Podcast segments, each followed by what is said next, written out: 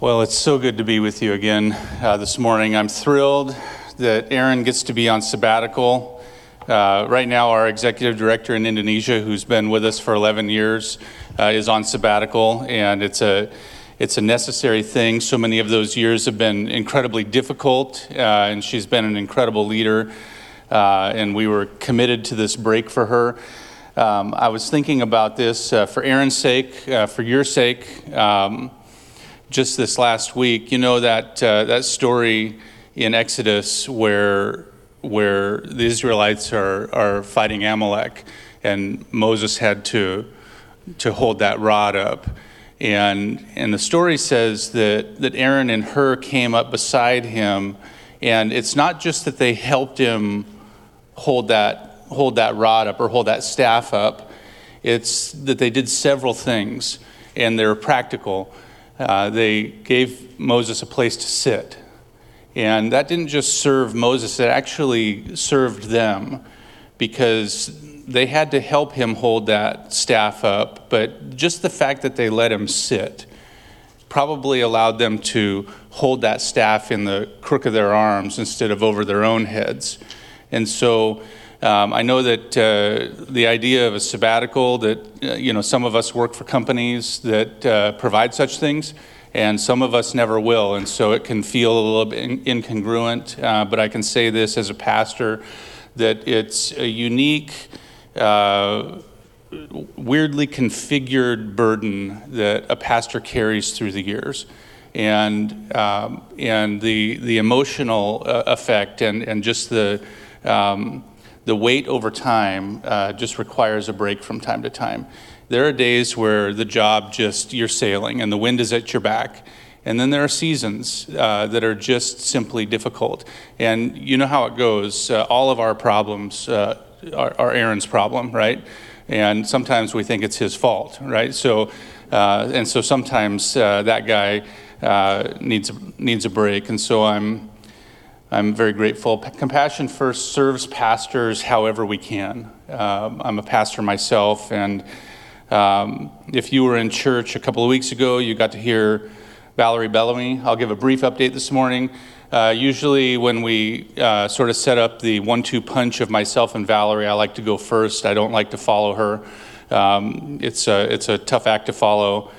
Um, but with that, I, I brought some things with me. I'll just, just briefly update a couple of things. And my coworker Emily is out at a table, and there's information. If you haven't heard of Compassion First, you can um, you can get up to speed that way. There's a little uh, information card that you can take with you, uh, or just leave there at the table. And then I brought a resource uh, this morning um, that you can take away if you like, and it's called Building Resilience for Families. Uh, resiliency is a is a, um, a core uh, piece of the care that we provide for girls in aftercare. This used to say uh, resilience for families through COVID, and but we're tired of COVID, so we just uh, said resilience for families uh, just in general. And so uh, feel free to take those, uh, as many as you want. And I want to say um, I love walking up and seeing the sign that says it's okay to not be okay. I know it's been there for a while. I know you probably walk up and say, shouldn't we get a new slogan pretty soon? Uh, we might be okay by now, you know. But I love that it says that, because, I mean, stuff has not been okay. I mean, everything is not okay. And, you know, in March when I came home from Indonesia, um, with the realization that I would not see about ninety percent of my staff for some time, I had an emotional timestamp in my heart that expired at one year. You know, we're going on fifteen or sixteen months now. And and I know that it does seem like things are wrapping up here in terms of this virus. It is not over there. Our cemetery is a black zone. We've never seen a black zone yet. We've seen red zones. Um, all of the news you hear about India being on fire, uh, Indonesia sort of sits in the shadow of India where the news is concerned. It's on fire. Valerie is headed to Indonesia. We, we're holding that loosely, whether she will actually be able to get on a plane here in two weeks. And um, and so, and we're emotionally trying to prepare for not seeing seventy people who we love very much for maybe over two years.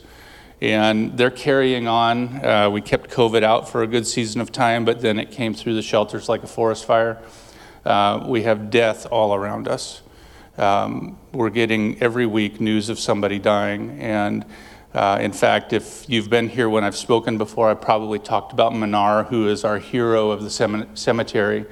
Um, she's the first in so many ways. She's the first to leave prostitution in the cemetery. She's her daughter was the first to go to school on an education sponsorship. That daughter is the first girl from the cemetery to go to college. She's the first to engage in entrepreneurship programs. She's a hero in so many ways, and she's in her early thirties, and last week died of a heart attack. Leaves four children behind, three of them uh, school age or younger. And and these sort of blows, I mean, this is real life. I mean, your church is going through this, right? You don't, this is just life from the free shelf, right? And and it, sometimes it's just too much. And And it's in those, I, I, I raise my hands in worship, uh, you know, through the declaration of what I believe, because sometimes you're stripped down to just, I still believe this. And and it's an interesting thing because, you know, we talk about death, and and the death of Lazarus, and that story is so rich. I'm going to get off track right now, so we'll be here till about one. Um The death of Lazarus and the interaction with Martha. You know, we're hard on Martha. I like Martha because she said the honest thing. Jesus, if you'd have just shown up, because sometimes it feels like he doesn't show up. And here's the thing, is we look at her and say, well, is that a lack of faith? Not at all. She believed if Jesus would have showed up, Lazarus wouldn't have been dead. That's faith. You can have a moment where you're not trusting Jesus, or you can't figure out what he's doing, or you're disagreeing with him. But it is not a lack of faith. It's actually a bolstering of faith. It just doesn't feel good, right? And and here's the thing. Here's what's interesting about Martha. And when somebody dies, all of the all of the trite answers, you know, he or she's in a better place and things like that. I know that. The point is they're not here. That's the point. That's what Martha was saying. She's like, I know, I know we'll all get resurrected. She said the spiritually right thing. I got it. I know that in the end we'll all be resurrected. And Jesus spoke to her and said, no, now. I'm here now. I'm here right now. This morning, and um, can we just, can you just show a couple pictures of Manar pretty quick? I just want to, I want to honor her, this beautiful woman, this, this, the first one to get saved in the cemetery.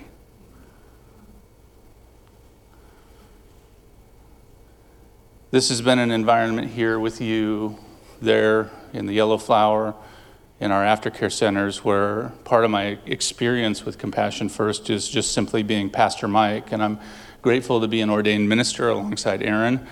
Um, Uh, we started this anti-trafficking work in Indonesia, and it has us bellied up to a lot of tables. There's the broader N G O world. There's the anti-trafficking community. There's that which gets dumped bag and into the big bag of uh, what we understand to be justice causes. And then our, there are our church circles. And and I did not know going into this that in Indonesia I would never be known as anything other than Pastor Mike. Our team calls me Pastor Mike. Everybody calls, government officials call me Pastor Mike. And all of our survivors, they call us Pastor Mike. We interact with Christians, Muslims, Hindus. They all call me Pastor Mike. It's the honor of my life. The job of a pastor, in the simplest of terms, is to love and care for a group of people and for the broader community. And I think it's as simple as that. And I want to make the case for love above all things. To the degree that we get to communicate to those that are outside of our flock as pastors, uh, we get to tell the message of unfailing love. And and and we pray that we actually demonstrate it in our lives. There are a lot of things that our jobs are not. Our jobs are not to project that we are perfect or superhuman. Aaron needs a break. I think some expect that we should be political. Um, as that climate gets more confusing, I've become even more convinced that our core responsibilities are love. Even while we're in commissioned to encourage God's best in love, our job is not to communicate moralism that has us suggesting that we're better than others because of our belief or because of our faith. Our job, the broader job of Christians, is to love. And it's as simple and sounds foolish, but love sorts things out. It fixes things. It motivates right things. And, and that may sound perfectly vanilla and neutral, but I'm I'm here to say that it's not. It is a powerful catalytic change agent. It changes everything. And we understand it in so many aspects of life. We understand it in marriage. A marriage without love becomes a dead marriage. We understand it in parenting. None of us are great at either of those things, by the way. Parenting at its best is a make-it-up-as-you-go proposition. I think marriage is too. We understand that a nurtured child has an overwhelming potential for health, and that an unnurtured child has an overwhelming potential for severe dysfunction that will cost them and society both a lot. We understand that in part, a lack of nurture is a gi- gigantic perpetuator of cyclical poverty, that talent and human potential and gifts for this world lie in the ruins of poverty, unnurtured, undeveloped, unrealized, unharvested. For me, I had to get married to to understand love. That makes sense, right? But I mean it this way, to say, until I was married, I don't think I understood grace. Um, I was, without meaning to be, a reform yourself believer. It's stoicism, do more, try harder, get better, you know. And we can all get there, right, without meaning to. Trying and failing to change myself for Jesus. And I've discovered through marriage, uh, grace and covering, and the difference between the reform yourself Jesus, which is not a biblical Jesus, and the transformational Jesus, who changes me through his love. And I trample all over the biblical metaphor of marriage, but hopefully with care. I hope everybody's experience is growing in terms of marriage, those that are married. Um, I hate it when pastors brag on their marriage like this. This is how they brag. She's been putting up with me for thirty-five years. That is not like an honest street level statement. That that's just that's just. Um, uh, I'm gonna say something that you're gonna erase later, please. You know, that, I'm going to lunch with my black belt instructor uh, who lives in Newburgh here. I know I don't look like a black belt, but black belt's in the heart. You know what I'm saying? And and. I just want to punch that guy in the face. thirty-five years, she's been humping, you know, I'm so great. Here's the, here's the thing. Like a bunch of years ago, I came home from work, and my wife had watched Oprah that day, and I missed it. So she debriefed me. Oprah had done an hour special on trafficking. And Kimmer sat me down. She knew what was going on in my heart about the poor. And she said, this is happening in the world. I said, that's terrible. She said, it's happening to children by volume. I said, then that's the worst thing I've ever heard. And she said, then I think you're supposed to do something about it. That started Compassion First. We never looked back. And here's the thing. I knew she believed in me. Powerful. It's powerful. See, there's so many things we know about love. First Corinthians thirteen is so beautiful. We have this list of things that it does and doesn't do. When I examine the list, there's a lot of things that I don't do. Love is patient. Why did we have to start there? And you have this argument that Paul's trying to settle where people say, well, we should be co- proclaimers. If you don't preach, then you're nothing. And we should have doers. If you aren't doing something, you know, then then you're you're not a Christian. You're not you're not doing anything. Should we should we focus on being more spiritual? Should we just preach more? Or, or should we lay down our lives for the poor? And Paul's answer is simple. Both in love. But if not in love, just stop doing either. Stop with both if not in love. Love does and doesn't do things. It doesn't quit. It never fails. It speaks the truth. And it changes us. And when I'm changed, I'm better. Effectively empowered because I know somebody loves me. If we can turn to Mark chapter two this morning. I love how Mark handles this particular story starting in verse one. When Jesus returned to Capernaum several days later, the news spread quickly that he was back home. Soon the house where he was staying was so packed with visitors that there was no more room, even outside the door. And while he was preaching God's word to them, four men arrived carrying a paralyzed man on a mat. They could bring him to Jesus because of the crowd, or couldn't bring him to Jesus because of the crowd. So they dug a hole through the roof above his head, and then they lowered the man on his mat right down in front of Jesus. Seeing their faith, Jesus said to the paralyzed man, "My child, your sins are forgiven." But some of the teachers of the religious law who were sitting there only thought to themselves, "What's he saying? This is blasphemy." And Jesus knew immediately what they were thinking. And so he asked them, "Why do you question this in your hearts? Is it easier to say to the paralyzed man, 'Your sins are forgiven,' or to stand up, pick up your mat, and walk? So I'll prove to you that the Son of Man has the authority on earth to forgive sins." And Jesus turned to the paralyzed man and said, "Stand up, pick up your mat, and go home." And then he jumped up, grabbed his mat, walked out through the stunned onlookers, and they were all amazed and praised God, exclaiming, "We have never seen anything like this before." I thought a lot about the four guys who carried this crippled guy and lowered him through the roof. These guys are actually on my top ten list of people to meet in heaven when we cross the threshold. And I think we all have people we want to meet. I want to meet these guys. Just the fact that four guys picked up a friend by the corners of a mat and made this effort. Four guys agreeing together that they're going to do something. Imagine how they felt about this friend of theirs and what they wouldn't do to see him well. And just the, the fact that they picked him up, right? Carrying a human is hard. We did this relay at camp in high school, the human baton.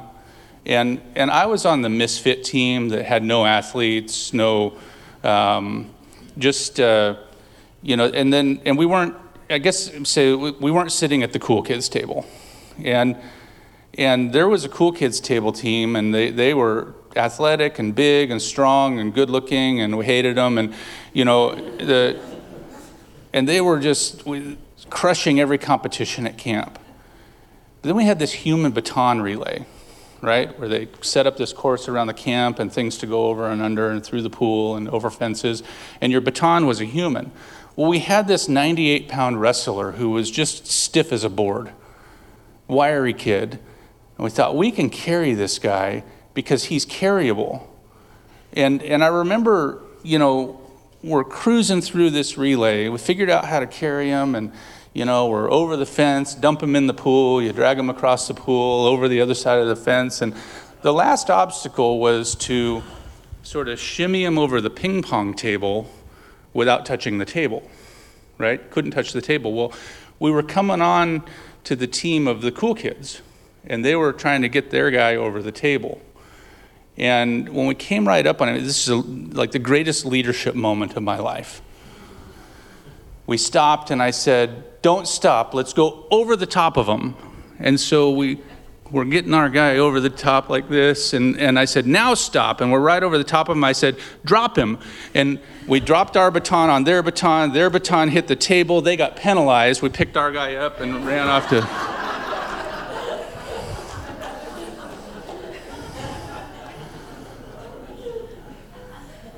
I, I've thought a lot about these four guys. I think more about them than even the guy that was healed. I think they get lost in the story. I've thought about it because their experience is a microcosm of what it is to uh, start up an N G O and do anti-trafficking work. You're picking up something that's hard to carry and walking it towards the impossible. The possibility of failure is really high. Your motivation must be love because you have to be willing to fail. And you can assign a lot of motivations to what these men were doing, but love never fails. And spoken in terms of love, I want to just say five things this morning. And the first is this. Love takes personally the estate of another. I argue that this is the Holy Spirit in us. This giant conviction that we have for the sake of humanity. The idea that when somebody suffers, we suffer. That a violence against a girl is a violence against humanity and therefore a violence against me. Even though I don't personally experience it. That's biblical compassion. Biblical compassion always bears solution. In John six, when Jesus said, "I have compassion on these people," what flowed after that was the feeding of the five thousand. But it started with him saying, "I have compassion on these people." We don't always have the answers, but biblical compassion says it's worth trying to find an answer. People will come to me in support of our work and say, I'm just so behind you. And so many times it's followed by this, because I have daughters. You know, and people come say, because I have sons, I want to raise good men. But because I have daughters, we take it personal. Most of us have daughters. It's an, atro- an atrocity against a girl, and it makes us think about our own girls, right? And and it reminds us that it's an individual, that it's a person. And we're stuck in our own humanity and our own frailty and moved with compassion when we think about our own kids. Love takes personally the estate of, of another. I take that personally. And secondly, it takes it personally, but then love lives with this absolute belief that you can get to solution. Even when it's foolish and impossible, this absolute belief that we can do something, seeing the need and, and trying to see a solution, and in doing so, committing to whatever it takes to get it done. An intrinsic motivation that says there must be something that we can do. A lot of years ago, uh, after college, I was uh, I was really wrestling with what to do. I'd gone to Bible college. I didn't know what direction to go from there, really. And for about ten minutes, I thought, I want to be a doctor. Uh, we should all be glad that that didn't happen. It would have been bad for everybody. But I, I did, I, I went out to eastern Montana to shadow a friend who was a surgeon for about a week. And I just stood in and watched a lot of surgeries. And, and it was a really cool experience. And um, I learned a lot. My eyes were opened about a lot of things. And I remember this one situation where a very frail old woman who had a stoma installed, and she was near the end, uh, and there'd been an infection that had come up around the stoma. I hope I'm using the right term. I never got to medical school, so. Um, and they had to remediate this infection, but she was too frail for uh, anesthesia. It would have killed her. And so it was a very painful um, surgery, and she was kind of half there, and And I remember following the surgeon out to talk to the husband uh, afterwards. And he said, well, this is how it went, and this is what you can expect, and so on. And this husband said, thank you so much, doctor. We're going to get her home. We're going to get some weight back on her, and we're going to get her back on her feet. She was not going home. She had five or six days left at the most. But this guy believed she was going home. And I have to tell you, foolish, but I like his disposition, right? I want to believe that way. No, we're going to get her home. We're going to get some weight back on her. We're going to we're going to get her back on her feet. How many people do we all know that have come to Jesus just because somebody pestered them to church, right? Hey, come to church with me. Come to church with me. Come to church with me. And it was finally understood as love, right?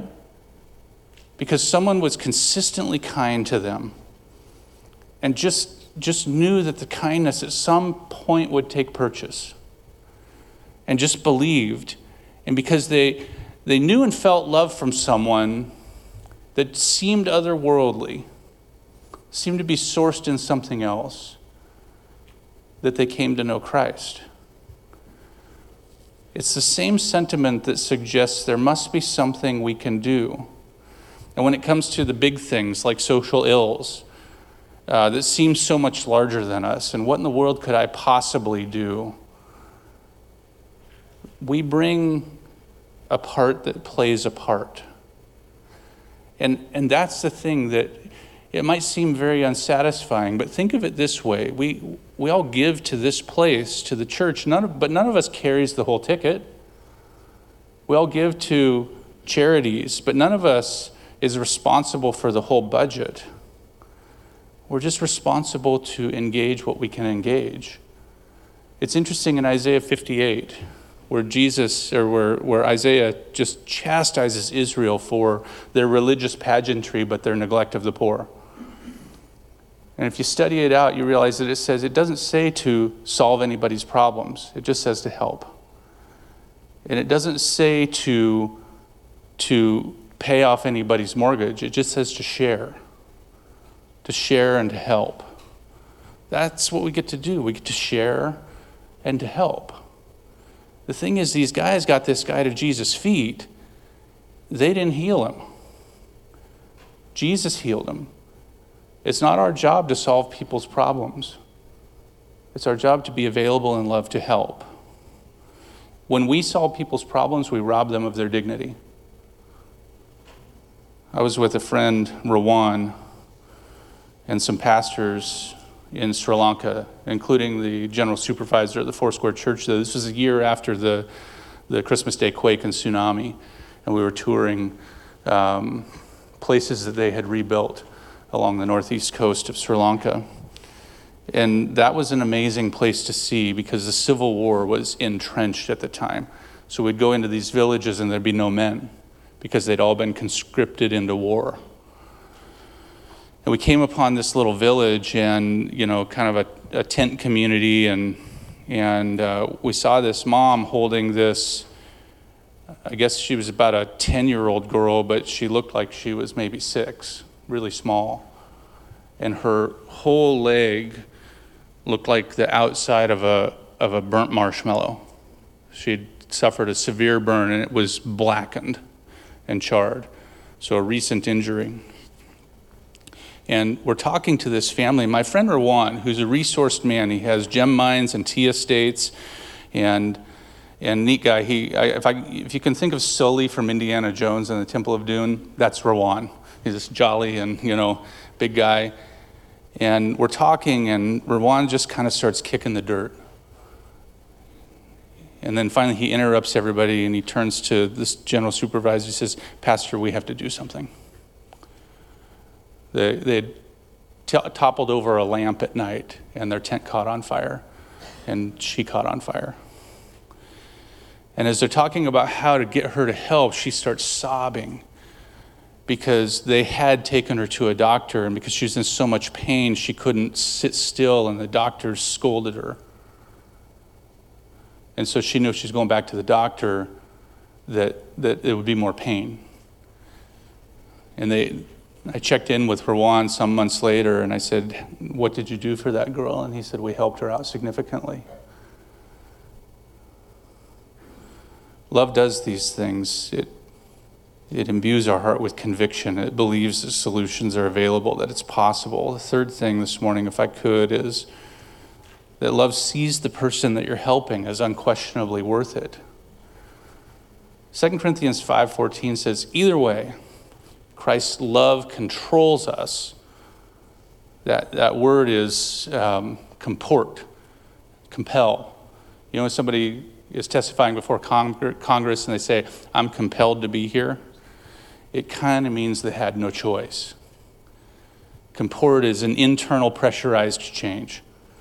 Christ's love controls us. Since we believe that Christ died for all, we also believe that we have all died to our old life.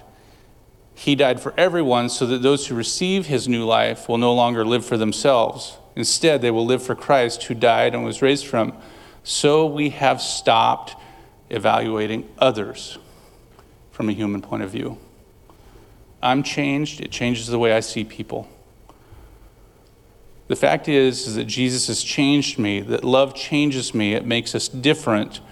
And if I'm different, I see every other person differently. You want to get the judgment to evaporate out of your heart? Intentionally love Jesus, because you'll start to intentionally love other people. Seeing everybody, our interpretation of other people, even those who we might deem our enemies or people we just completely don't understand, which is a cultural norm right now. Seeing everybody according to their full potential in Christ. See, where we get lost is when we start seeing people as unredeemable and writing them off. That is not a Christ-centered value. We had an Emily Thompson rule in high school, or when I was a youth pastor, because she said something in a devotional one time, as she was a student. She said something in a devotional one time to encourage her fellow students. Every single human being is worth the love of God.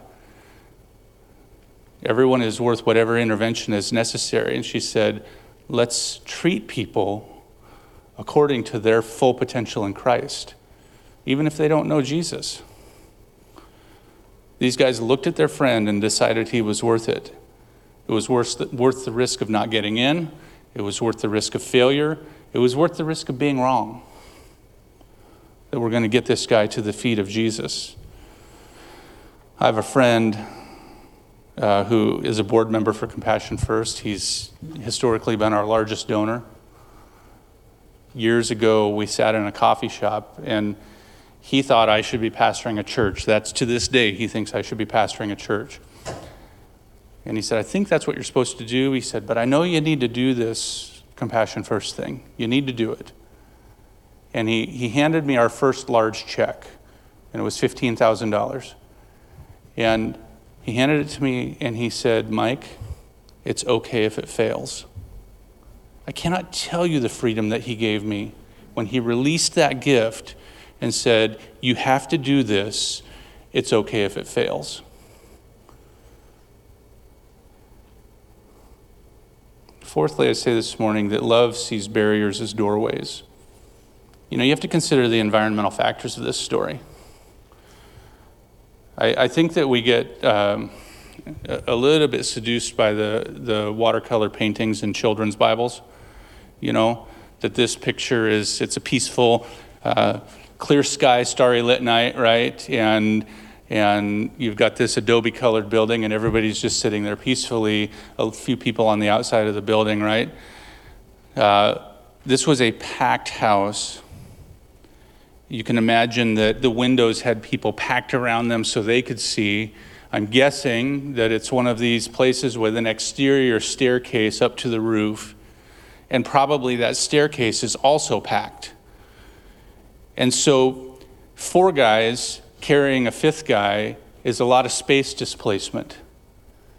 And to get him up to the roof would not have been an easy task, right? What are you doing? Well, we're just going to go up and tear a hole in the roof, you know, and, and that, that announcement probably, you know, we need to get through this crowd. So, so you think about it, for them to get this guy upstairs through people, they probably had to lift him up over their head, exposing their own torsos, probably taken some bruises on.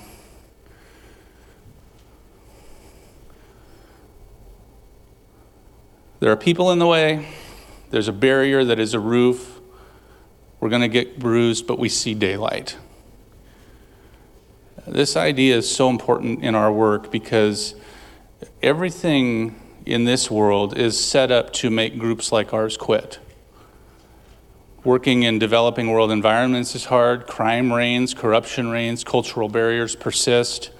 Those that we serve divert, deserve to have us break through those barriers. I was talking to an economic officer in the Surabaya consulate a couple weeks ago. And I was telling this officer how important the U S government was to our story several years back. In two thousand eleven, two thousand twelve, we needed some help from the U S government. And there's a lot of things that the U S government cannot do in somebody else's country, but there are little things that they can do. And those little things that they did gave us pinpricks of daylight through some very hard situations. And those pinpricks of daylight were all we needed to keep walking towards the light. And, and through a couple of hard years there, we finally broke out into smoother operations. The most important thing I would say, more important than anything, is that we had staff who were like these four men, who said, we see the smallest bit of daylight and we're just going to keep walking towards it. We have things right now, we all do, that are cultural barriers.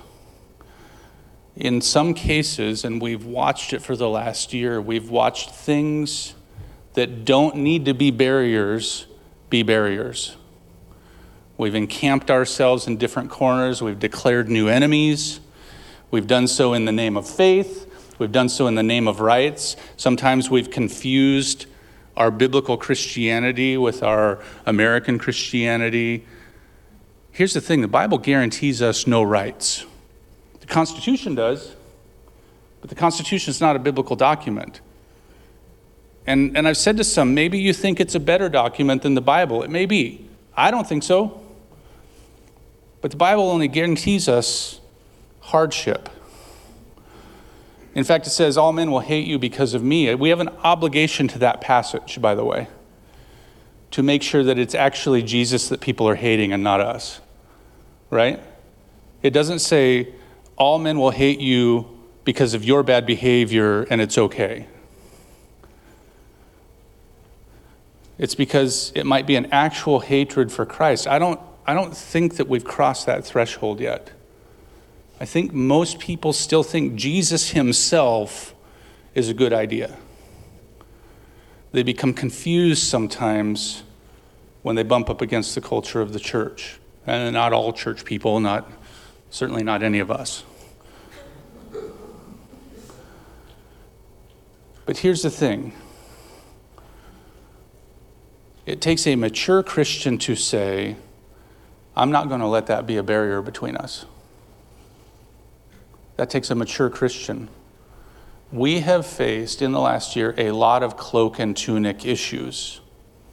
You need my cloak? Here's my tunic also.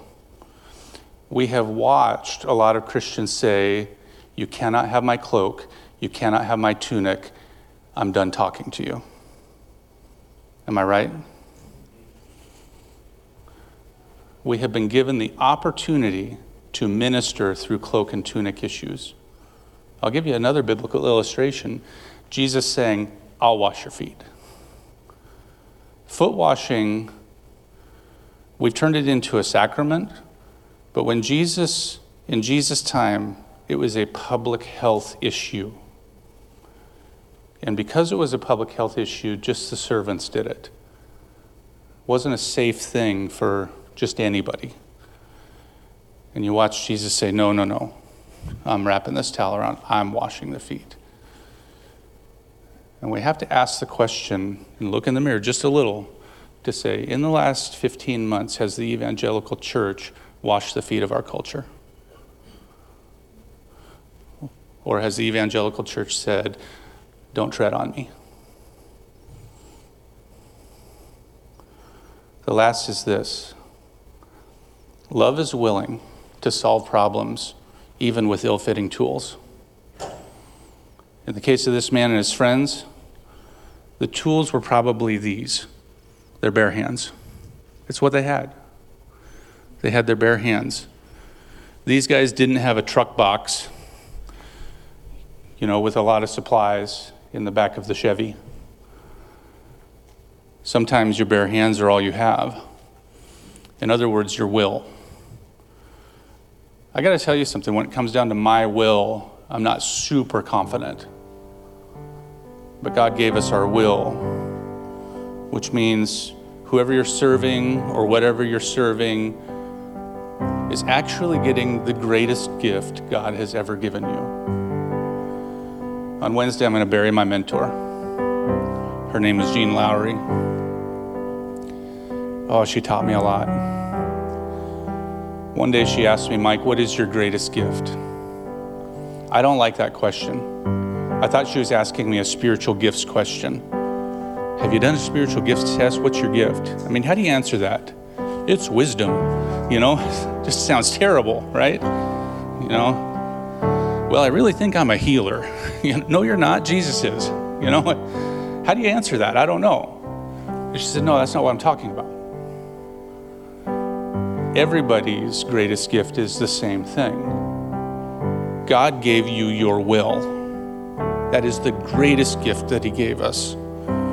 Our free will gets us into a lot of trouble. But then we run up against a scripture that uses the word metanoia, change your mind. Repentance, change your mind and your heart will follow. And then your actions change. Then the Bible says, out of the overflow of your heart, your changed heart, your mouth will speak. A changed heart has to testify about the love of Christ. It's, it's un, there's a great illustration. We're talking about the poor this morning, the global poor. Out of the overflow of the heart, the mouth speaks. after the subject of love, do you know what God talks about more than anything? Poor. Poor and oppressed. More than two thousand references in Scripture. You want to get close to God, figure out how to get close to the poor. Out of the overflow of the heart, the mouth speaks. God does not shut up about it over and over and over again. The greatest gift that God has given us is our will, our engaged will. I try to have this conversation with my two-year-old pit bull, Uncle Bud, after he's eaten the twentieth T V remote, you know. So you don't have to do this. You look at these four men. They decided their friend was worth it. They were willing to risk looking foolish. They're going to see it through and get him to the feet of Jesus. And these are the things that are consistent with love, because it takes things personally. It takes mercy personally. It takes the suffering of another personally.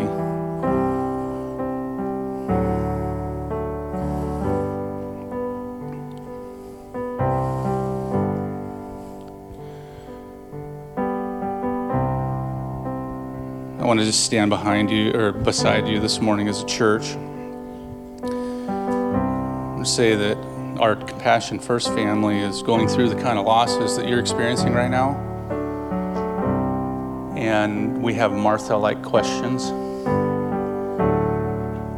And I just I want to say it with this encouragement. You know, when Jesus went and visited Martha and then Mary, raised Lazarus from the dead, that was the beginning of the end for him. That that followed into the Holy Week. And these were a sequence of very, very bad days for Jesus. And we actually, in John, we see his humanity just come to the surface in a, in a manner that we don't see previously. The book of John, over half of the book is the last two weeks. Very focused, very concentrated. So you have Jesus just showing up really human in a few instances. You know, you have this famous entry, and he was famous that day. He was Instagram famous because he raised Lazarus from the dead. I love that the Pharisees, their solution to Lazarus being raised from the dead was to kill him. Like, I think he doesn't, he's not afraid of death anymore, you know? It's not illogical. But Jesus comes in in this entry, and then he destroys the tables in the temple, which is a, that was a bad day. Right? And we can say, well, that was an act of justice. He was also really grumpy. We know he was grumpy. In two of the accounts, he yells at a tree and it dies. And you can't make a teaching out of it. The tree was not in season for fruit, and he yelled at it for not having fruit. I think the creator of the universe knew that. And you knew that his friends knew it was a touchy situation, because in one of the accounts, they walk back by the tree the next day and they kind of elbow him and say, "There's your favorite tree." See what happens when you yell at things, Jesus?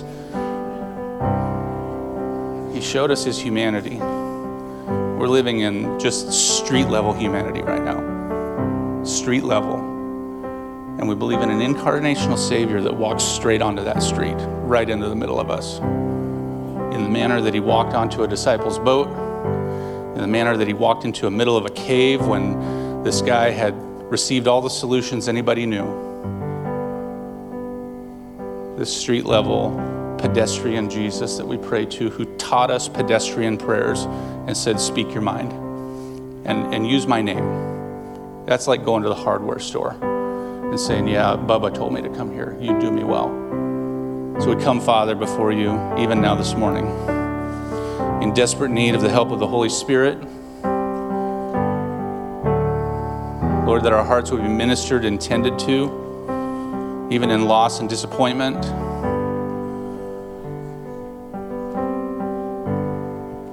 And I, as we pray, I want to speak this prophetic word that everybody in this room and everybody we represent, everybody connected to us, is unquestionably worth it. And may we walk that out in spirit and in truth, that knowledge that the worthiness of the cross and what the, the price that you paid, that it is represented in every single individual, even if just that individual was the only one to say yes to the promise of the cross. That Jesus, you would have still gone.